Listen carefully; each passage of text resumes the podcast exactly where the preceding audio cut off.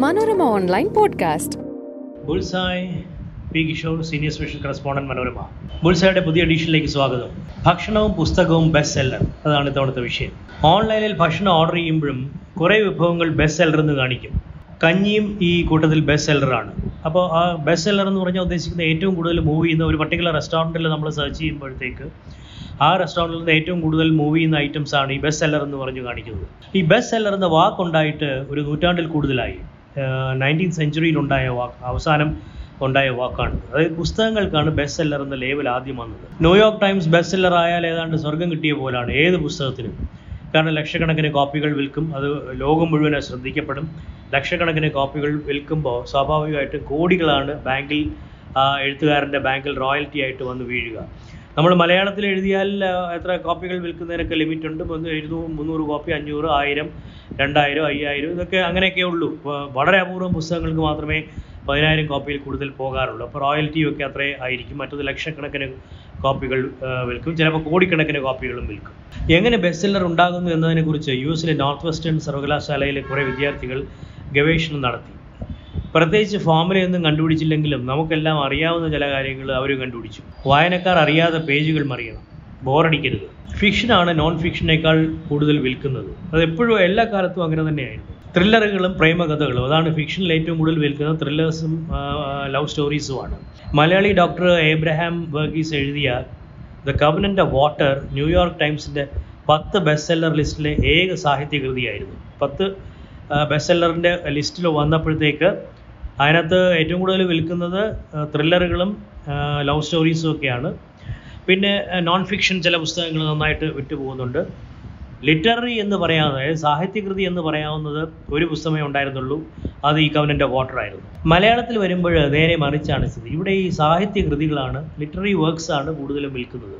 ജനപ്രിയ നോവലുകൾ പുസ്തകമായാൽ അത്രയ്ക്ക് വിൽക്കുന്നില്ല. ജനപ്രിയ നോവലുകളൊക്കെ സീരിയലൈസ് ചെയ്യും വാരികകളിൽ പക്ഷേ പുസ്തകമാകുമ്പോൾ ബസ് സ്റ്റാൻഡിലൊക്കെ ബസ് സ്റ്റാൻഡിലുള്ള പുസ്തകക്കടകളിലൊക്കെ തൂക്കിയിടാം എന്നല്ലാതെ അത് കാര്യമായിട്ട് വിൽക്കുന്നില്ല. വലിയ ബുക്ക് സ്റ്റോറുകളിൽ അത്തരം കൃതികൾ കാണാനുമില്ല അഥവാ ഉണ്ടെങ്കിൽ തന്നെ വലിയ വിൽപ്പനയില്ല.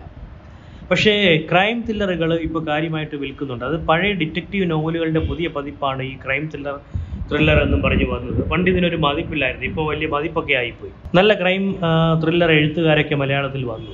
ആത്മകഥ ആർക്കും എഴുതാം എന്നുള്ളതാണ് ഇപ്പോൾ വന്നിരിക്കുന്ന ഒരു പ്രത്യേകത. അതായത് പഴയ പോലെ വലിയ വ്യക്തിത്വം ഉണ്ടായാലേ ഒരു വലിയ ആളായാൽ മാത്രമേ ആത്മകഥ എഴുതാൻ യോഗ്യനാവൂ എന്നൊന്നുമില്ല. ചെറുകിട നടീ നടന്മാരും ഡബ്ബിംഗ് ആർട്ടിസ്റ്റുകളും സൗണ്ട് ആർട്ടിസ്റ്റും ഒക്കെ ആത്മകഥകളോ ഓട്ടോ ഫിക്ഷനോ എഴുതുന്നുണ്ട്. പാതി പുളുവായാലും പ്രശ്നമില്ല. അപ്പോൾ ഇതിനകത്ത് ഒരു പ്രത്യേകതയുള്ളത് ഞാനിപ്പോൾ പറഞ്ഞ ഓട്ടോ ഫിക്ഷൻ എന്ന സംഗതി ഇപ്പോൾ വലിയ ബിസിനസ്സാണ് ഇംഗ്ലീഷിലെ പോലെ തന്നെ ഓർമ്മകളാണ് മലയാളത്തിലും ഏറ്റവും കൂടുതൽ കോപ്പികൾ പറത്തുന്നത്. ഓട്ടോ ഫിക്ഷൻ എന്ന് വെച്ചാൽ യഥാർത്ഥ സംഭവങ്ങൾ കുറച്ച് ഭാവനയും ചേർത്ത് എഴുതിയതാണ്. ഓർമ്മകളാണ്. പക്ഷേ അതിൽ കുറേ ഭാവനയും ഉണ്ട് ആത്മകഥാംശമുള്ള ആത്മ നോവലുകളും ഇതിൽ ഇതിൽപ്പെടും. വിലാസിനിയുടെ അവകാശികൾ മലയാളത്തിൽ എണ്ണപ്പെട്ട ഓട്ടോ ഫിക്ഷൻ നോവലാണ് ബോധധാരാ സമ്പ്രദായം എന്നൊരു പേരും അവകാശികൾ കേൾപ്പിച്ചു നമുക്കെല്ലാം അറിയാം. ന്യൂജൻ കാലത്ത് ഈ ബോധധാരാ സമ്പ്രദായത്തിലുള്ള എഴുത്തിന്റെ ഒരു കൂമ്പടഞ്ഞ പോലാണ്. ഇപ്പം വലുതായിട്ട് ആരും അത് ഫോളോ ചെയ്ത് കാണുന്നില്ല. ആ രീതിയിൽ എഴുതി കാണുന്നില്ല. അപ്പോൾ ഈ വിവാദ ഓർമ്മകൾ അതിൽ തന്നെ വിവാദ ഓർമ്മകളാണ് ഇപ്പോൾ ബെസ്റ്റ് സെല്ലറുകൾ ഓർമ്മകളുടെ എഴുത്തിൽ തന്നെ അത് വലിയ കോൺട്രവേഴ്സിലാവുന്ന ഓർമ്മകളാണെങ്കിൽ ബെസ്റ്റ് സെല്ലറാണ് തമ്പി നാരായണൻ സ്വപ്ന സരിത ജേക്കബ് തോമസ് അങ്ങനെ അങ്ങനെ അങ്ങനെ. കള്ളന്റെ കഥകളും കച്ചവടമാവും. തസ്കരനും ആട് ആന്റണിയുടെ ആത്മകഥയൊക്കെ ഉദാഹരണമാണ്. ആട് ആന്റണിയുടെ ആത്മകഥ തിരുട തിരുട എന്ന പേരിലാണ് പ്രസിദ്ധീകരിച്ചിട്ടുള്ളത്. ഇങ്ങനെ ചുരുക്കം പറഞ്ഞാൽ ഇപ്പോൾ പുസ്തക പബ്ലിഷിംഗ് പബ്ലിഷേഴ്സ് എല്ലാവരും നോക്കുന്നത് വിവാദമാക്കാൻ പറ്റിയ കഥയുള്ള ആരുണ്ട്? അവരെന്ന് റിട്ടയർ ചെയ്യും സർവീസിലിരിക്കുന്നവരാണെങ്കിൽ എന്നത്തേക്ക് അവർക്ക് അവരെ കൊണ്ട് എഴുതിക്കാൻ പാകമാകും എന്ന് കണ്ടുപിടിക്കുന്നതാണ് ഈ ബിസിനസ്സിലെ മിടുക്ക്. എന്നിട്ട് അവരെ കൊണ്ട് എഴുതിക്കുന്നു. അവരെ എഴുതണമെന്നില്ല. അവർ പറഞ്ഞു കൊടുത്താൽ മതി. എഴുതി അത് കുറിച്ചെടുത്തുകൊണ്ട് പോയി അത് പുസ്തക രൂപത്തിൽ എഴുതി ആക്കാൻ കൊള്ളാവുന്ന ആൾക്കാരുണ്ട്. അപ്പോൾ ഈ ആട് ആന്റണിയും തസ്കരനും പോലുള്ള പുസ്തകങ്ങൾ അവർ സ്വന്തമായിട്ട് എഴുതിയതല്ല.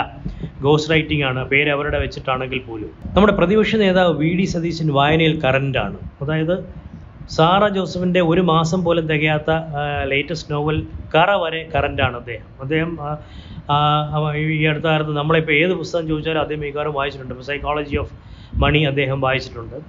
പാമുക്കും കുന്തേരയും ഒക്കെ വായിച്ചത് കാണാതെ പോലും എന്റെ പാരഗ്രാഫുകൾ പറയും. അപ്പോൾ അങ്ങനെ ഒരു വായനയുടെ സംസ്കാരമുള്ള അപൂർവം രാഷ്ട്രീയ നേതാക്കളെ ഉള്ളൂ. പണ്ട് പനമ്പള്ളി ഗോവിന്ദ മേനോൻ മികച്ച വായനക്കാരനായിരുന്നു. അതുപോലെ ഒരാൾ ഇപ്പോൾ വന്നിരിക്കുകയാണ്. അത് പ്രതിപക്ഷ നേതാവ് വി ഡി സതീശനാണ്. അതുകൊണ്ട് അദ്ദേഹത്തെ അദ്ദേഹത്തെ വെച്ചിട്ട് ഈ നിരൂപകരും മറ്റും അല്ലെങ്കിൽ പുസ്തകങ്ങളെക്കുറിച്ച് എഴുതുന്ന സാഹിത്യത്തെക്കുറിച്ച് അറിയാവുന്നവരും മറ്റും ഇപ്പോൾ ഇന്റർവ്യൂവും മറ്റും നടത്തി തുടങ്ങിയിട്ടുണ്ട്. Thank Manorama Online Podcast.